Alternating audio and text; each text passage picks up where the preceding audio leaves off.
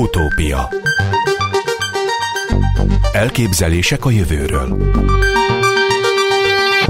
Najman Gábor műsora El kell, hogy áruljam, hogy azért tegeződök vendégemmel, mert ismerjük egymást vagy 50 éve, ugyanis a szüleink barátok voltak. Üdvözlöm az utópiában száz domokos matematikust, az MTA korábbi alelnökét. Szervusz! Szervusz! Akadémiai díjas vagy, Széchenyi díjas vagy, de a prima primissima díj nem jött össze. Láttam a közvetítést, és amikor kiderült, hogy ki lesz a magyar tudomány kategóriában a prima primissima, a feleséged ott ült melletted, és sugott neked valamit. El lehet árulni, hogy mit? Hát el lehetne árulni biztos, de nem emlékszem rá. Úgyhogy sajnálom, erre, erre nem tudok válaszolni. Egyébként a következő díjakat kaptad meg. Grünwald Géza emlékdíj 1969. El, el tudod mondani, mi, mi volt ez? Tehát ez miért kaptad? Ez a Bójai János Matematikai Társulat fiatal pályá, pályakezdő matematikusoknak ítéli oda ez a Grünwald Géza díj. Aha. Aztán 1984-ben akadémiai díjat kaptál, Igen. 95-ben Szele Tibor emlékérmet, 2005-ben Széchenyi díjat, 2018-ban a Magyar Érdemrend középkeresztjét, és hát végül is prima lettél, 2019-ben csak nem primissima. Melyiknek örültél a legjobban? Hát igazából sok mindennek örültem természetesen, de a primának bizonyos szempontból a legjobban örültem, mert teljesen meglepett. Szóval igazából keveset tudtam, hogy van ilyen, hogy prima és prima primissima, de a különbséget se pontosan tudtam, úgyhogy ez egy, ez egy tényleg teljesen váratlan és kellemes meglepetés volt, öröm. Tehát nem orroltál meg amiatt, hogy nem te lettél a prima nem, primissima? Nem Szerintem itt mindenki tudja, hogy, hogy már a prima is egy nagyon komoly kitüntetés, és véletlennek is szerepe van abban, hogy ki lesz primissima. Iskolás éveid alatt egyértelmű volt a számodra, hogy matematikus leszel? Nem volt egyértelmű, mert hát a családunk elég nehéz körülmények között élt, de az édesanyám odafigyelt arra, hogy azért fejlődjek, és hát ilyen könyveket kaptam karácsonyra, hogy az atomkorszak új világa, tehát a fizika nagyon benne volt az érdeklődésemben. Amellett társbéletbe laktunk a nagynénémékkel, és az ő párja, az ugyan jogász volt, de nagyon szerette a gyerekeket, itt még a de az nem érvényes, de nagyon jól tudta a matematikát. Minden gyerekkel azt játszott, amit úgy lát, hogy a gyerek szeret, a húgommal bebújtak az asztal alá, én vele pedig rájött olyan hatodikos koromban, hogy matematikát lehet játszani, és akkor megtanítottak nekem így játékosan a kombinatórika elemeit, a komplex számokat, trigonometriát, stb. stb. És aztán gimnáziumban egy osztálytársam megmutatta nekem a középiskolai matematikai lapokat. Érdekes módon az ötös gimnáziumban jártam, és nem a, a tanáraim adták oda, és, és akkor elkezdtem csinálni a középiskola matematikai lapokat, versenyeztem, és természetesen nagyon megszerettem, és nagyon így begyakoroltam a matematikát. Aztán, amikor egyetemre kellett menni, dönteni kellett, akkor gondolkodtam a fizika és a matematika között. A, úgy gondoltam, hogy ha atomfizikát akarok csinálni, amiről úgy gondoltam akkor, hogy azt szeretném csinálni, akkor ezt Moszkvába kéne tanulni, és jelentkeztem Moszkvába fizikára, Magyarországon matematikára. Első közelítésben a származásom miatt nem vettek föl, de abban az évben a románok kitaláltak a Nemzetközi Matematika Olimpiást, amelyikben benne voltam a csapatban, kaptam egy díjat is, és akkor felebezéssel végül is fölvettek, de addigra Moszkva már ugrott, tehát így lettem matematikus. Azt mondod, hogy a származásod miatt nem vettek föl, nem tudom, hogy hova, Moszkvába vagy Magyarországra? Mert hogy milyen hát származásod? Nem vettek föl sehova. Milyen származásod miatt? Vettek föl. Hát ebben nem akarok belemenni, valami mondva csinál dolog volt. Ez 59-ben volt, hogy apámnak az 56-os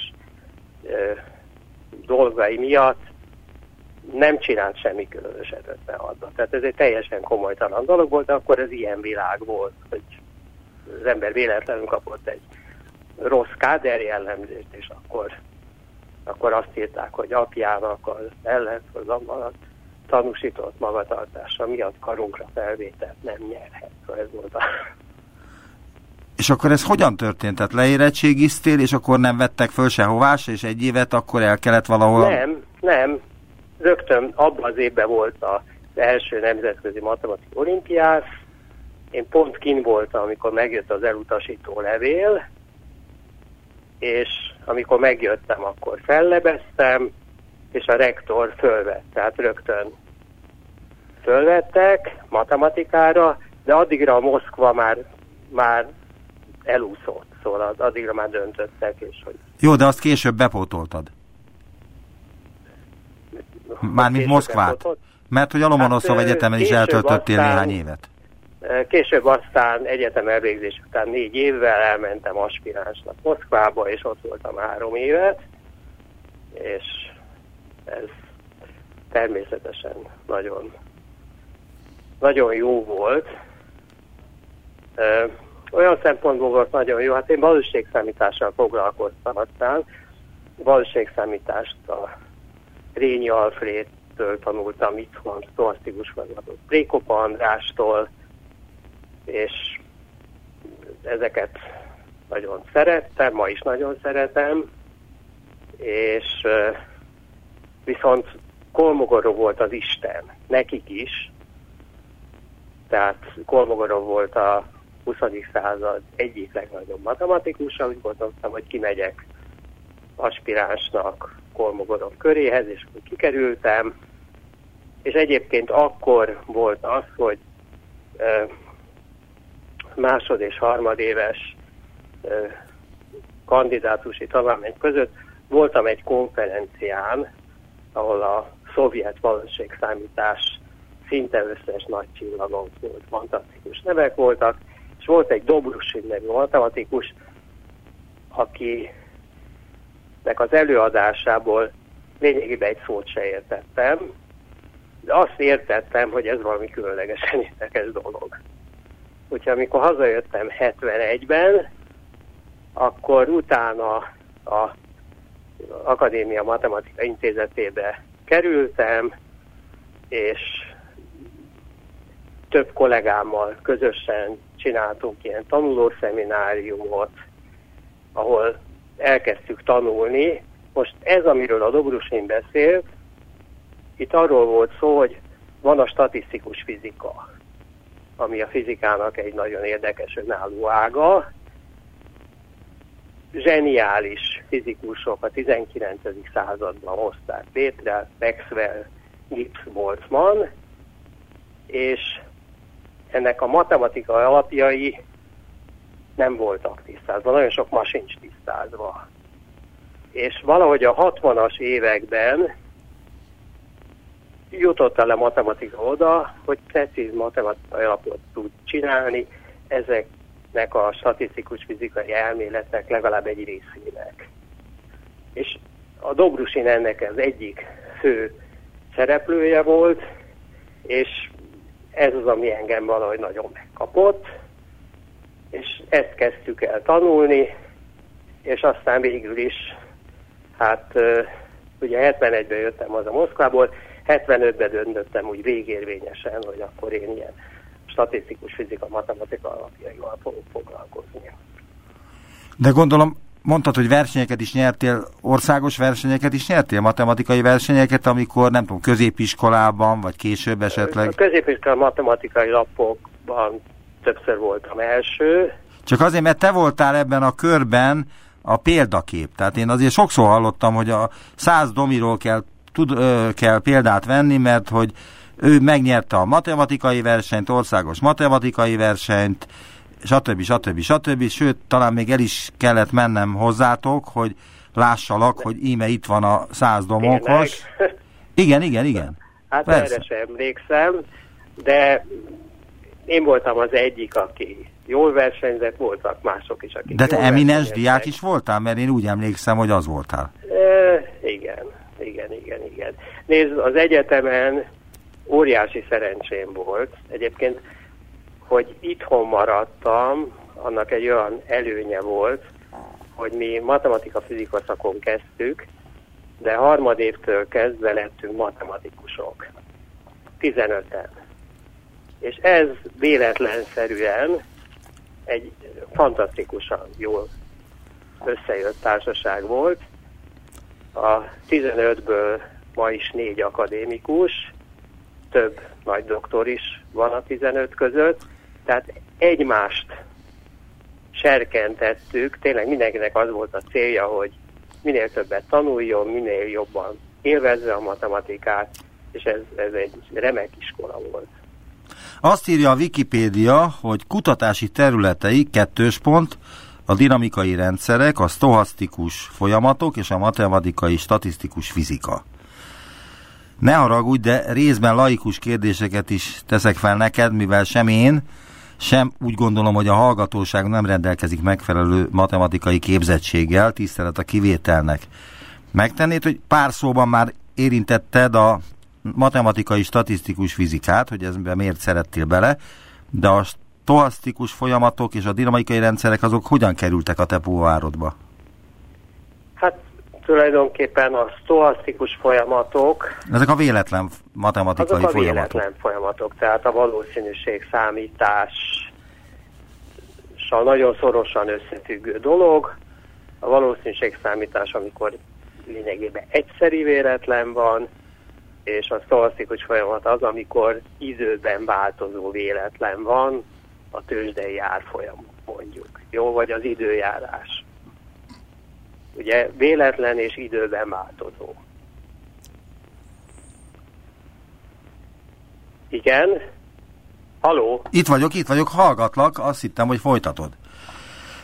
De én akkor kérdezek, tehát sikerült Igen olvastam a Wikipédiában, vagy veled kapcsolatban, hogy sikerült megoldani a megbízhatóság elméletben az alapvető úgynevezett két lift problémát. Kerestem a két lift problémát a, az interneten, nem találtam meg. El tudnád magyarázni, hogy mi is ez a két lift probléma? Hát igazából ez rég volt, és szívesebben beszélnék a statisztikus fizikai dolgokról. Parancsolj! Úgyhogy, és akkor folytatom a Moszkvával, mert mondtam, hogy hallgattam a Dobrusin előadását, és akkor itt közösen tanultuk. És, és aztán, ugye mondtam már, hogy 71-ben jöttem haza, 72-ben Budapesten volt egy statisztikusok európai kongresszusa, ahol egy lengyel matematikus barátommal találkoztam, ebédeltünk az apostolokban, és mesélt egy problémáról, ami hát a Braun mozgással volt kapcsolatos, majd később nagyon szívesen elmondom, hogy mi ez a Braun mozgás. Ez a gázok molekuláinak a egymáshoz igen, való viszonyulását igen, igen, jelenti. Az Albert Einstein Abszolút állította fel az elméletet nagyon még a 20. század elején. Erről nagyon szívesen beszélek, mert ez ma is érdekel, ma is foglalkozom ezzel is. De még addig még kérdeznék még egyet, lehet, hogy abba is Igen. lukra futok, de akarom még fokozni ezt a bizonyos matematika órát, amit most a hallgatók élvezhetnek az utópia, uh, utópiában. Mik azok a hengerbiliárdok? Ja. Amit te vezettél be a matematikába. Igen. Na most ez egyelőre csak úgy közelítőleg mondom, jó? Jó. De először is mi az, hogy a matematikában a matematikai biliárd. Először nézzük a síkban.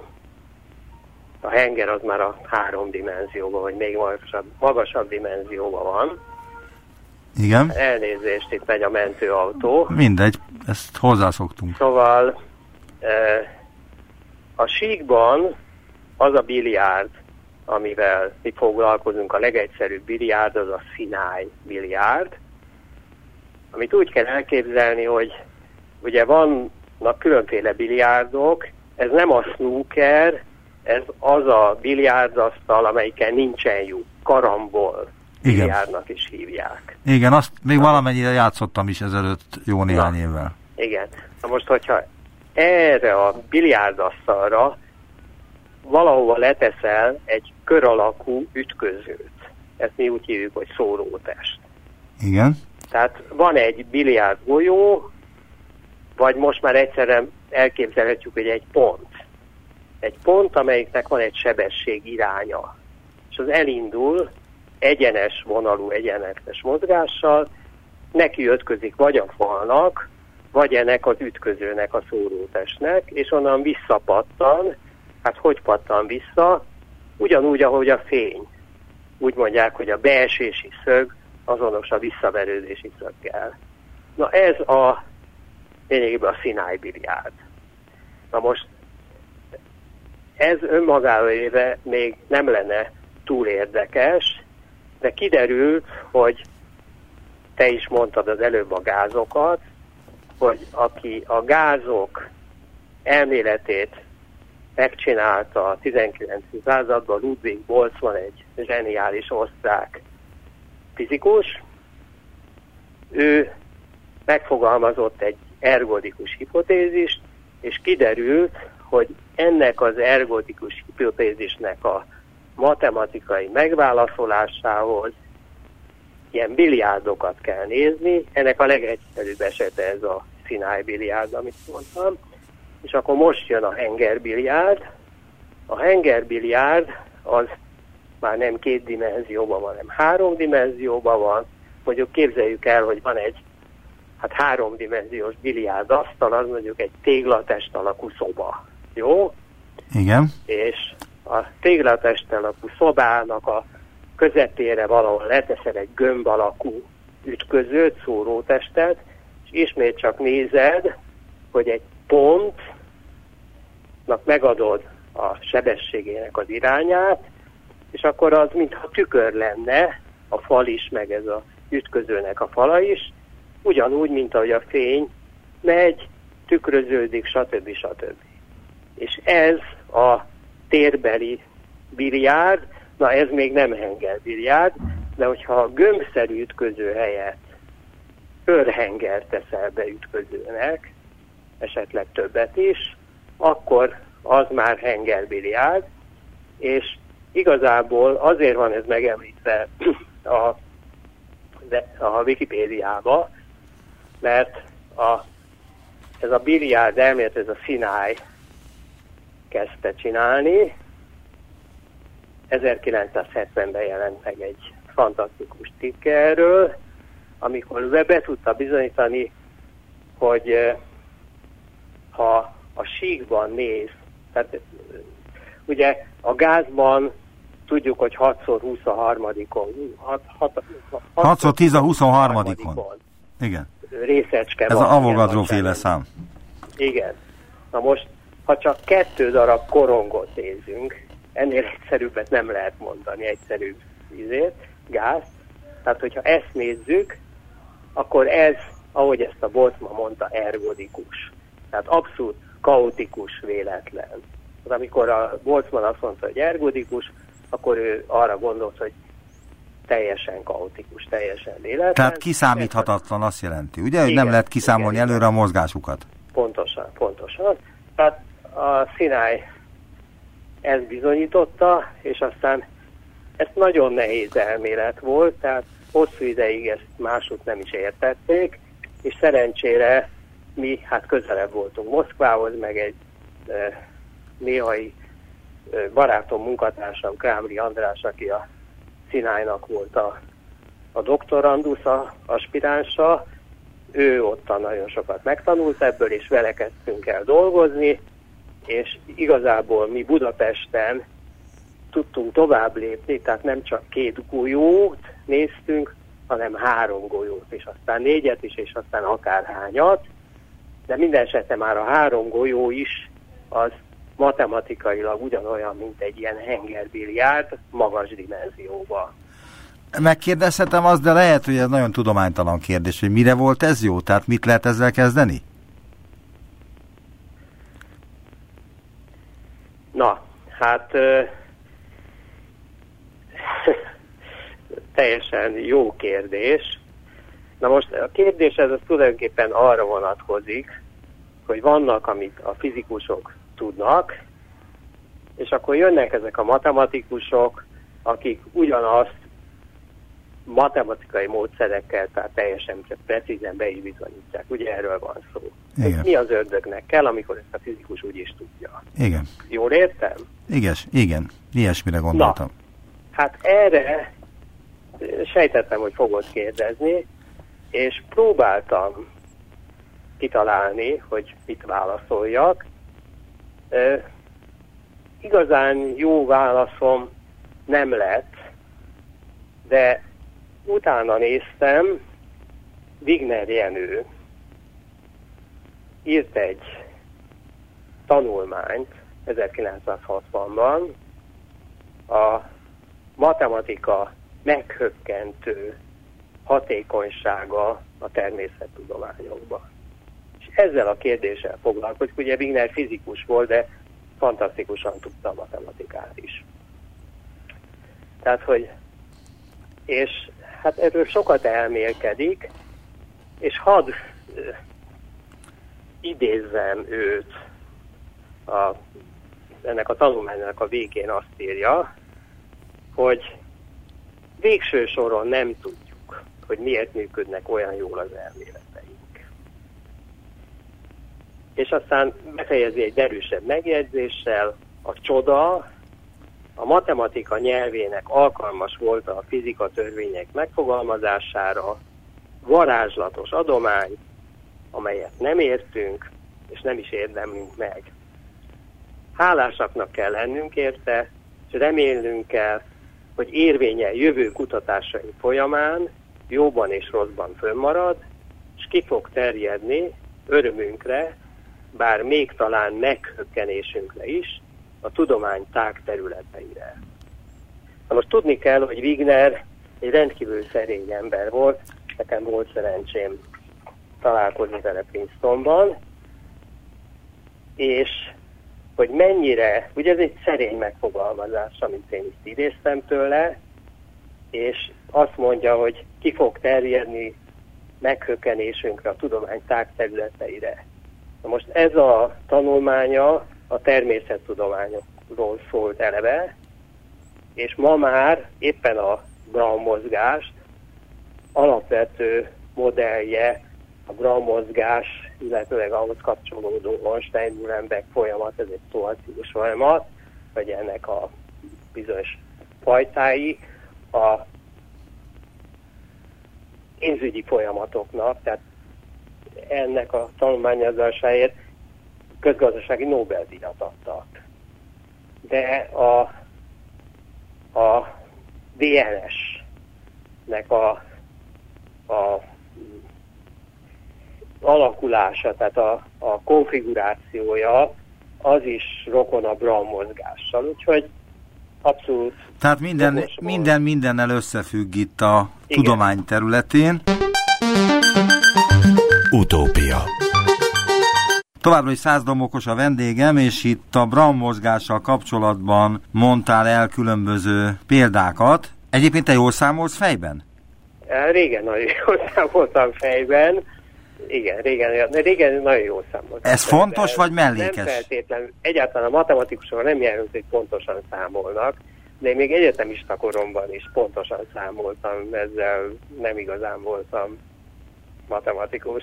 Van olyan matematikai tétel, amit rólad neveztek el? Nem tudok róla.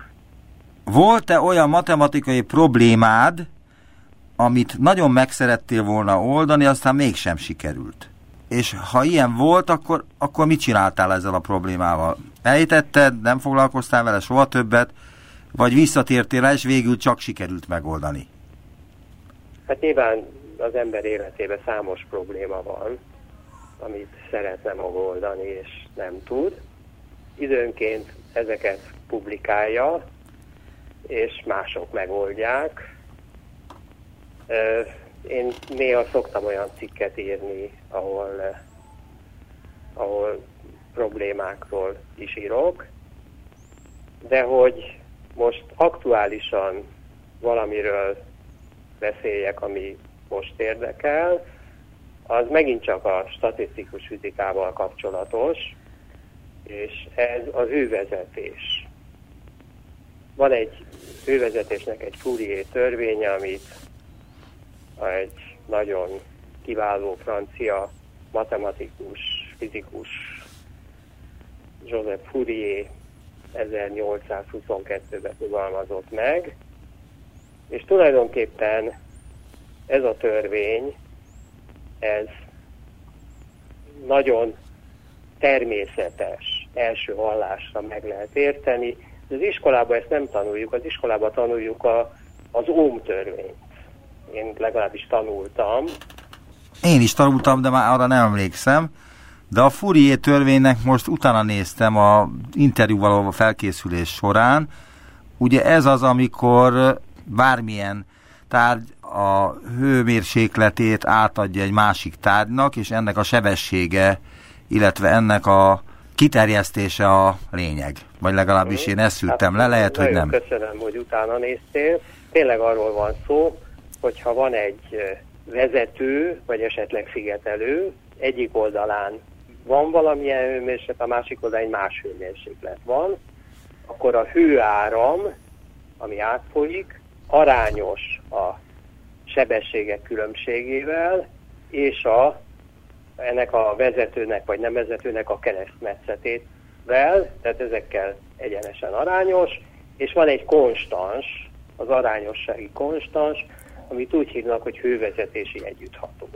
Na most ez is egy, ugye már majdnem 200 éves zseniális fizikai törvény, és nem tudták eddig még a newtoni mechanikából levezetni, mert a mi célunk történetesen ezzel a biliárd témával, a biliárd modellekkel az, hogy a newtoni mechanikából vezessük le a fizikai törvényeket. Ez hosszú ideig ellenállt, még ma is abszolút ellenáll. De azt mondtad a bemutatkozó filmben, mert a Primissima díj átadás előtt volt egy kicsi kampány, amelyben te is elmondhattad magadról azt, amit akartál egy-két percben Igen. elmondani. Ott említed ezt a hővezetési törvényt, és azt mondod, hogy van egy kis táb, és velük dolgozol már évek óta ezen. Tehát ez hát, mekkora stábot jelent, illetve mióta dolgoztok rajta, és jó, hol tartotok? Elmondom, 2008-ban két nagyon kiváló belga fizikus, Gaspar és Gilbert megfogalmaztak egy lehetőséget, egy bizonyos modell családot, biliárd modell egyébként hozzá kell tennem, egy modell családot, amelyikre egy stratégiát meg, hogy erre esetleg be lehetne bizonyítani a, a Fourier törvény. Na most Tóth Péter nevű kollégámmal volt tanítványom, aki egyébként eredetileg fizikus volt. Már 2009-ben gondoltunk rá, hogy esetleg egy bizonyos, tényleg zseniális orosz-amerikai matematikusnak a módszerével ezt meg lehetne támadni,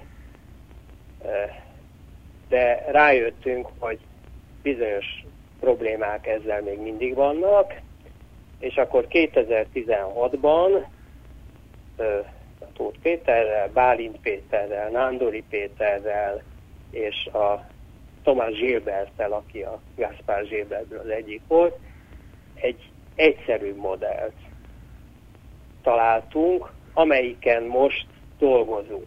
Tehát ez, ez, ez több éves program, ezen dolgozunk most, tehát ez a team, akit kérdeztél. Igen, de hol tartotok? Tehát lehet-e egy ilyen, egy ilyen munkát felosztani úgy, hogy most már túl vagytok a nehezén?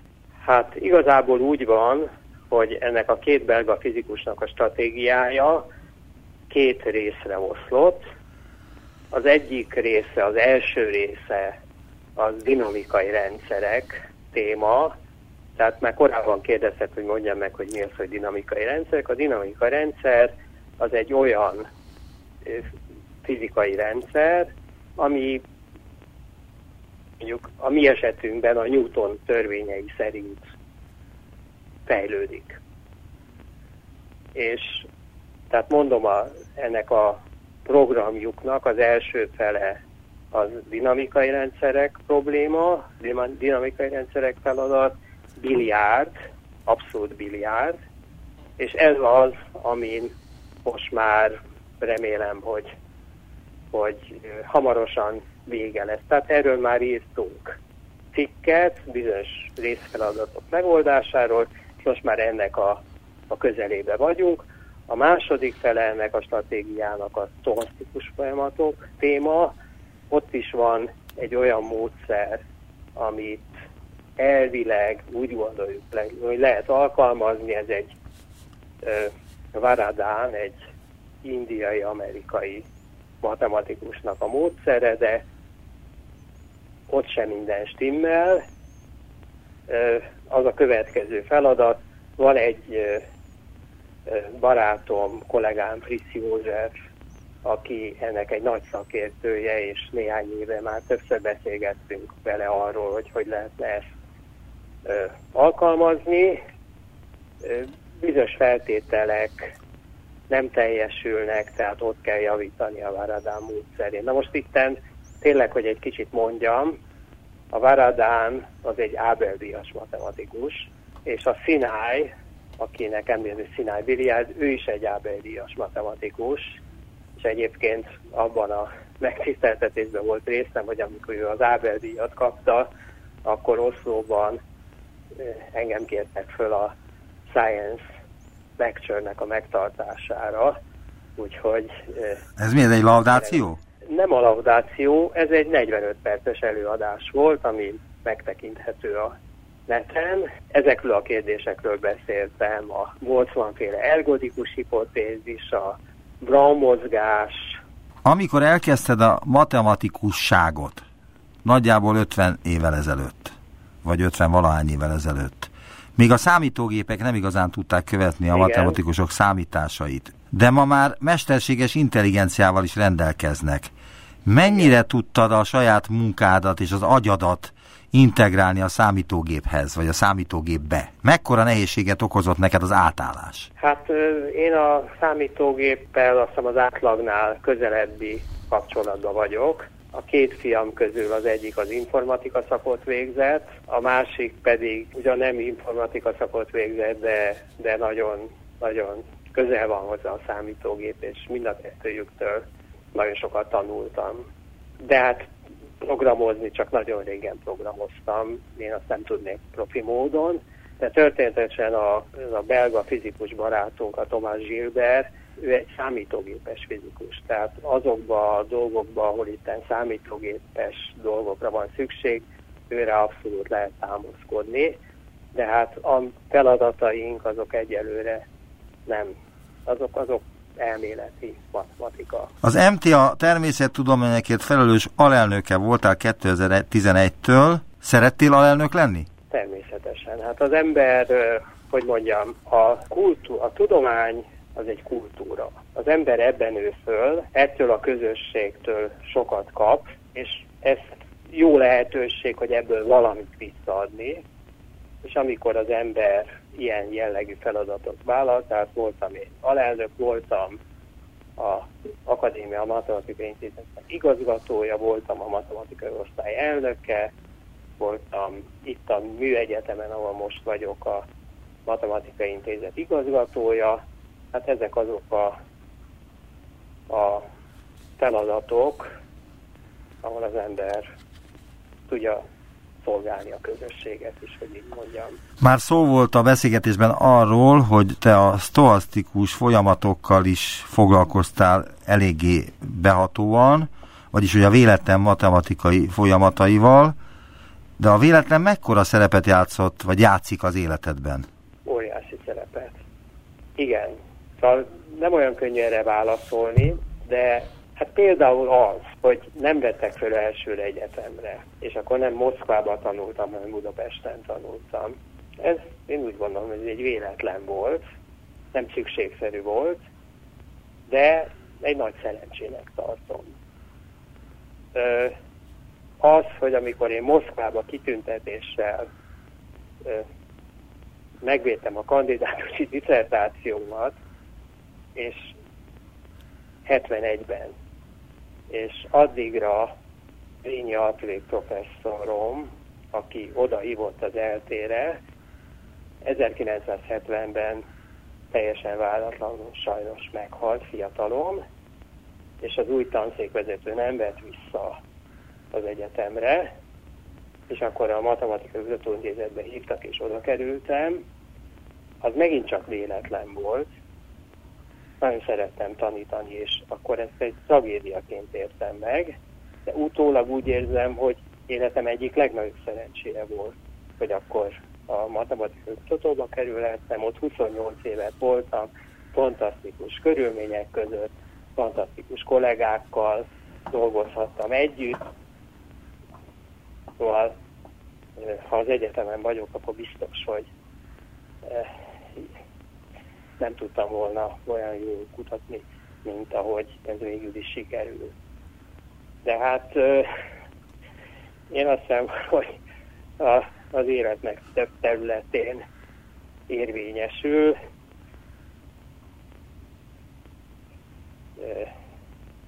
Hogy egy profán példát mondja, hogy amikor az ember megnősül, akkor se tudja előre, hogy pontosan mi lesz, és a véletlennek szerepe van. Ebben is azt mondhatom, hogy különleges szerencsém volt, hogy olyan valaki találtam, aki nagyon jól meg vagyunk. De gondolom a szerencsejátékokkal nem foglalkoztál, vagy igen? Hát szerencsére nem foglalkoztam. Most ez nem tudom, hogy hogy kérdezett, hogy tudományosan foglalkoztam-e, vagy...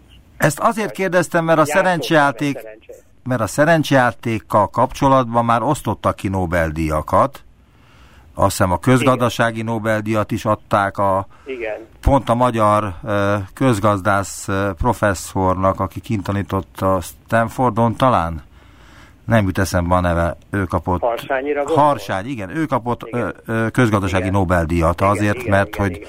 összefüggéseket találta igen. a rulett, a póker és a nem tudom milyen igen, igen, igen. játékok és a fizika törvényei között.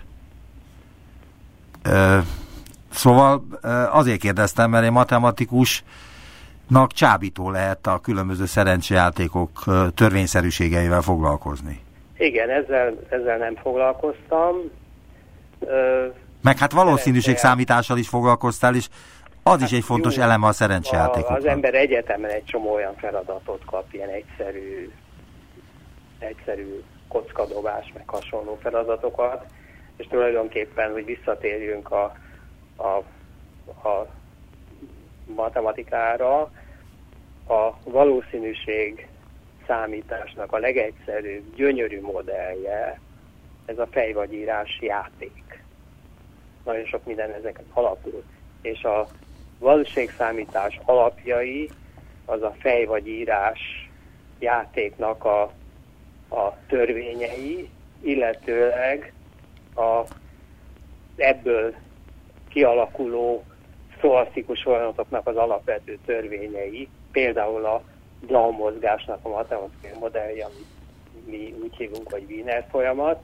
Tehát igen, tehát ez a valóságszámításnak az alapja, és és, és hát ezt, ezt mindenki tanulja, de az, hogy valaki úgy belemenjen, hogy hogy, hogy kell tőzsdézni, az, az már egy más téma, én ilyennel nem foglalkoztam.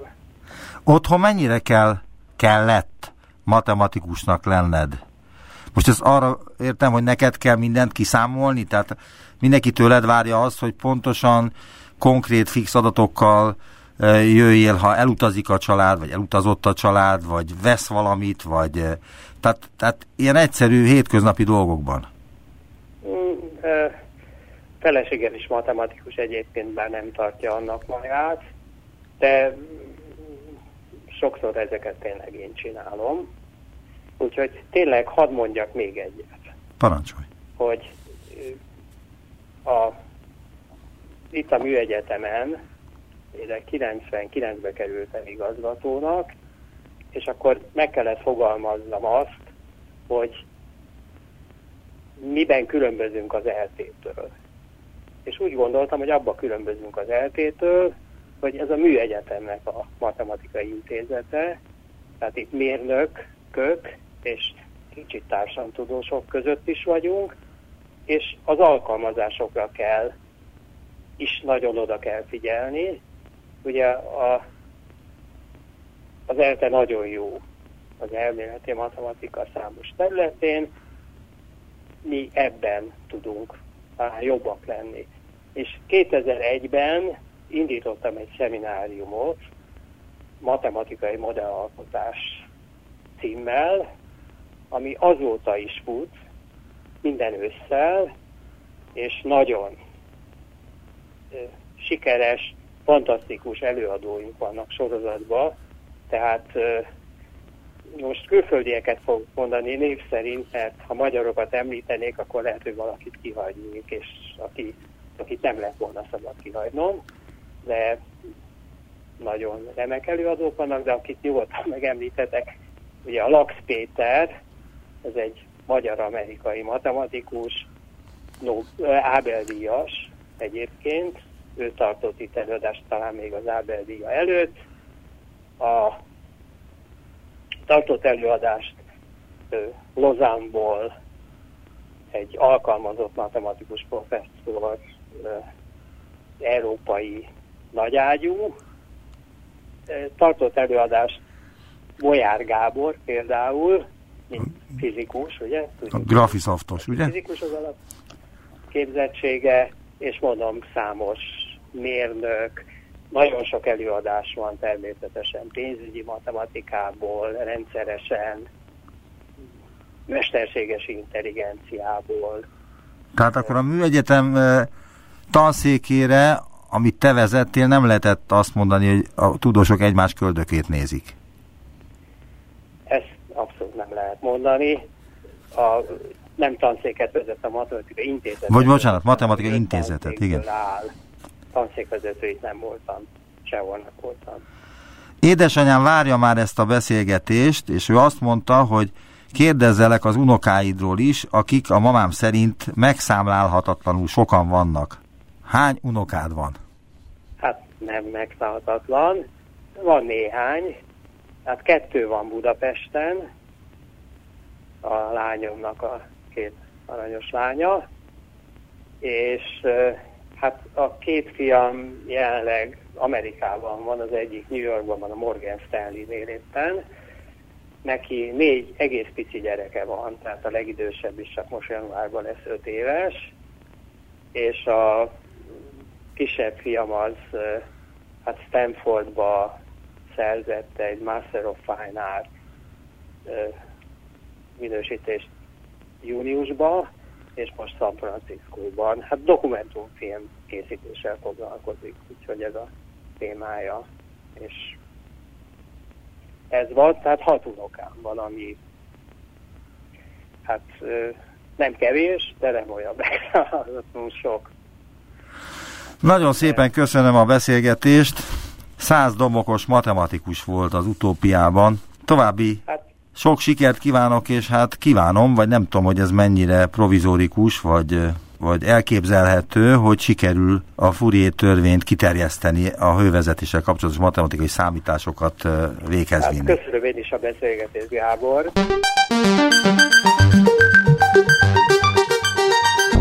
Visszaértünk a jelenbe. Neumann Gábor utópia című műsorát hallották.